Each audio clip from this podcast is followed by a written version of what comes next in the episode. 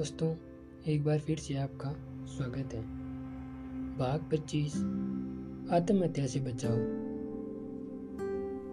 यदि आत्महत्या से बचाव के मामलों में जीवन के अर्थ की तलाश सहायक हो सकती है तो उन मामलों की बात भी कर सकते हैं, जहाँ आत्महत्या का खतरा होता है।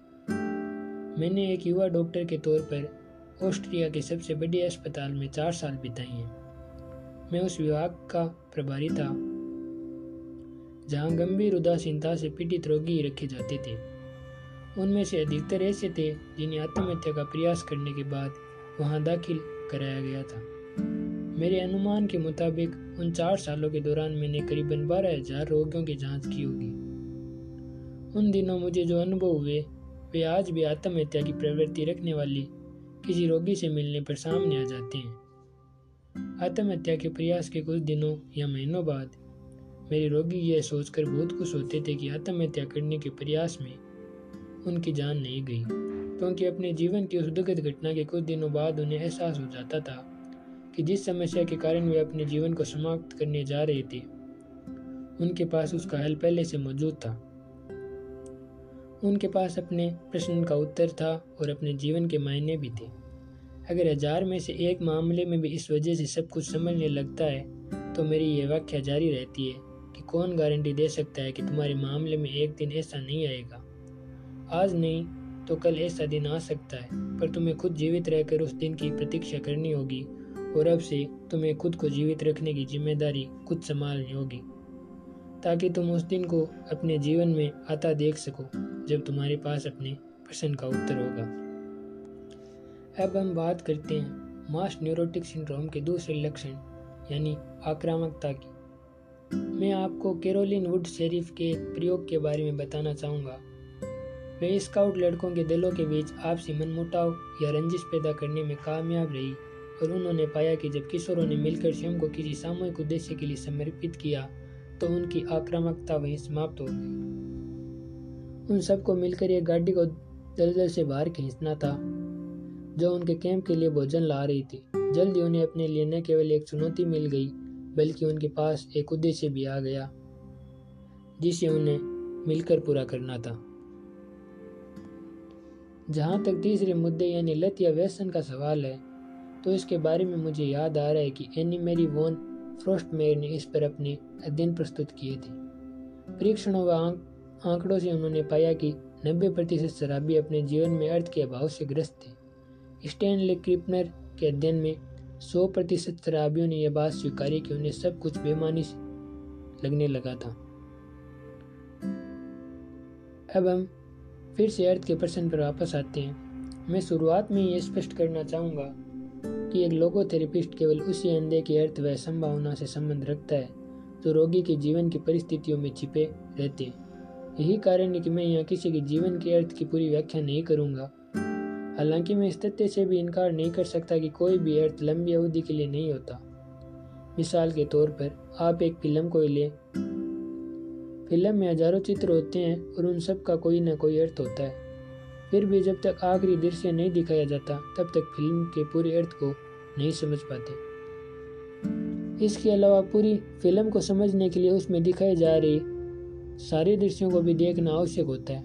हर व्यक्ति की तस्वीर देखनी आवश्यक होती है। क्या जीवन में भी ऐसा नहीं होता? क्या जीवन का अंतिम अर्थ भी जीवन के अंत में स्पष्ट नहीं होता? यह इसी बात पर निर्भर करता है कि हर हालात के संभावित अर्थ को व्यक्ति ने अपने ज्ञान और धारणा के अनुसार सार्थक किया है या नहीं?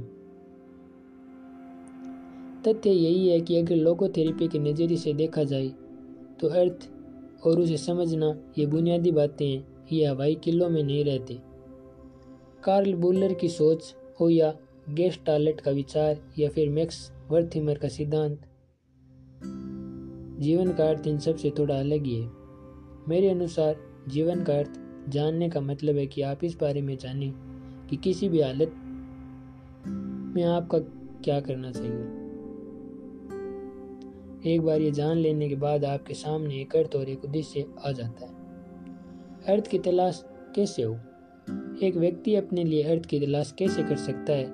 इस बारे में चार्लोट बुलर ने कहा है, हमें उन लोगों के जीवन का अध्ययन करना चाहिए जिन्हें देखने लगता है कि उन्होंने मानव जीवन से जुड़े प्रश्नों के उत्तर पा लिए इसके साथ ही उन लोगों के जीवन का भी अध्ययन किया जाना चाहिए जिन्हें ये उत्तर नहीं मिले। इस जीवनियों के अध्ययन के अलावा हम जैविक अध्ययन भी कर सकते हैं। लोगो थेरेपी आपकी अंतरात्मा को एक निर्देशक मानती है।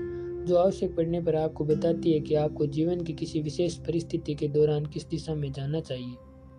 ऐसा करने के लिए अंतरात्मा की ओर से परिस्थिति के लिए एक मापदंड मिलना चाहिए और उसी तयशुदा मापदंड और उसके मूल्यों की रोशनी में हालात को परखा जाना चाहिए। हम इन मूल्यों को सचेत रूप से स्वीकार नहीं करते, लेकिन ये हमारे भीतर ही। है ये हमारा ही एक रूप है और ये हमारी प्रजाति के उद्भव के बाद हमारे साथ साथ ही निकले हैं। इनकी बुनियाद हमारे जैविक अतीत में और इनकी जड़ें हमारी जैविक गहराइयों में टिकी हुई है।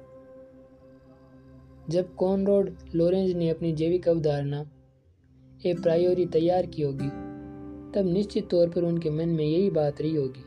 हाल ही में हम दोनों ने मेरी मूल्यांकन प्रक्रिया के जैविक आधार पर चर्चा की। तब उन्होंने बड़ा ही उत्साह से अपनी अवधारणा के बारे में बताया। अगर किसी भी दशा में हमारे भीतर बात को समझने की क्षमता विकसित होती है तो हम मान सकते हैं कि इसकी जड़ें अंततः हमारी जैविक विरासत की देन है। लोगोथेरेपी की शिक्षा के अनुसार ऐसे तीन प्रमुख मार्ग हैं, जिनके ज़रिए मनुष्य अपने जीवन के अर्थ तक पहुँचता है।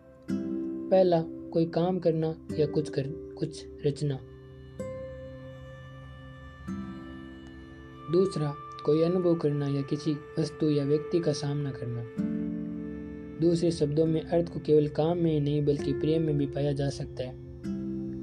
इसी संदर्भ में एडिथ विस्कोप जोल्सन ने पाया कि लोगो थेरेपी की उस अवधारणा को सार्थक माना जा सकता है, जिसमें कहा गया है कि यह मानना अच्छा है कि अनुभव लेना भी उपलब्धि हासिल करने के समान एक महत्वपूर्ण बात है, क्योंकि हम सदा आंतरिक जगत के बजाय बाहरी जगत पर अधिक ध्यान देने, देते हैं।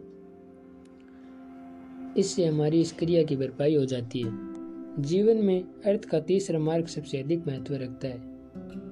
अगर कोई व्यक्ति ऐसे दयनीय हालत का सामना कर रहा है, जिसे वह चाहकर भी बदल नहीं सकता, तब भी वह स्वयं से ऊपर उठ सकता है। ऐसा करने के लिए उसे स्वयं में बदलाव लाना होगा, फिर वह अपनी निजी पीड़ा को विजय में बदल सकता है। एडिथ विस्कोव जोल्सन उम्मीद करते हैं कि लोगोथेरेपी यूएस की वर्तमान संस्कृति की अस्वस्थ प्रवृत्तियों में बदलाव ला सकती है। जहाँ पीड़ित को अपनी पीड़ा पर गर्व करने का अवसर तक नहीं दिया जाता है और उसे प्रोत्साहित करने के स्थान पर इतना तिरस्कृत कर दिया जाता है कि वह न केवल दुखी हो जाता है, बल्कि उसे अपने दुख पर शर्मिंदगी का एहसास भी होने लगता है। मैंने लगभग एक चौथाई सदी तक एक जनरल अस्पताल का न्यूरोलॉजिकल विभाग चलाया। है मैं अपने उन रोगियों की ताकत का साक्षी रहा हूँ जो अपने दुखों को उपलब्धियों में बदलने में समर्थ रहे हैं। ऐसे व्यवहारिक अनुभव के अलावा अनुभव आधारित प्रमाण भी मिलते हैं, जो इस संभावना को बल देते हैं कि पीड़ा में भी अर्थ पाया जा सकता है। Yale university school of medicine के शोधकर्ता वियतनामी युद्धबंदियों के बयानों से प्रभावित रहे हैं, जिन्होंने कहा, हालाँकि उनकी कैद बहुत ही तनावपूर्ण, यातना, रोग, कुपोषण व एकांत से भरी रही। वे इस तथ्य से इनकार नहीं कर सकते कि उन्हें अपने बंदी जीवन के अनुभवों से लाभ हुआ और वे अपनी वृद्धि और विकास के अनुभव के तौर पर लेते हैं। तो दोस्तों, मिलते हैं फिर एक नए पॉडकास्ट के साथ।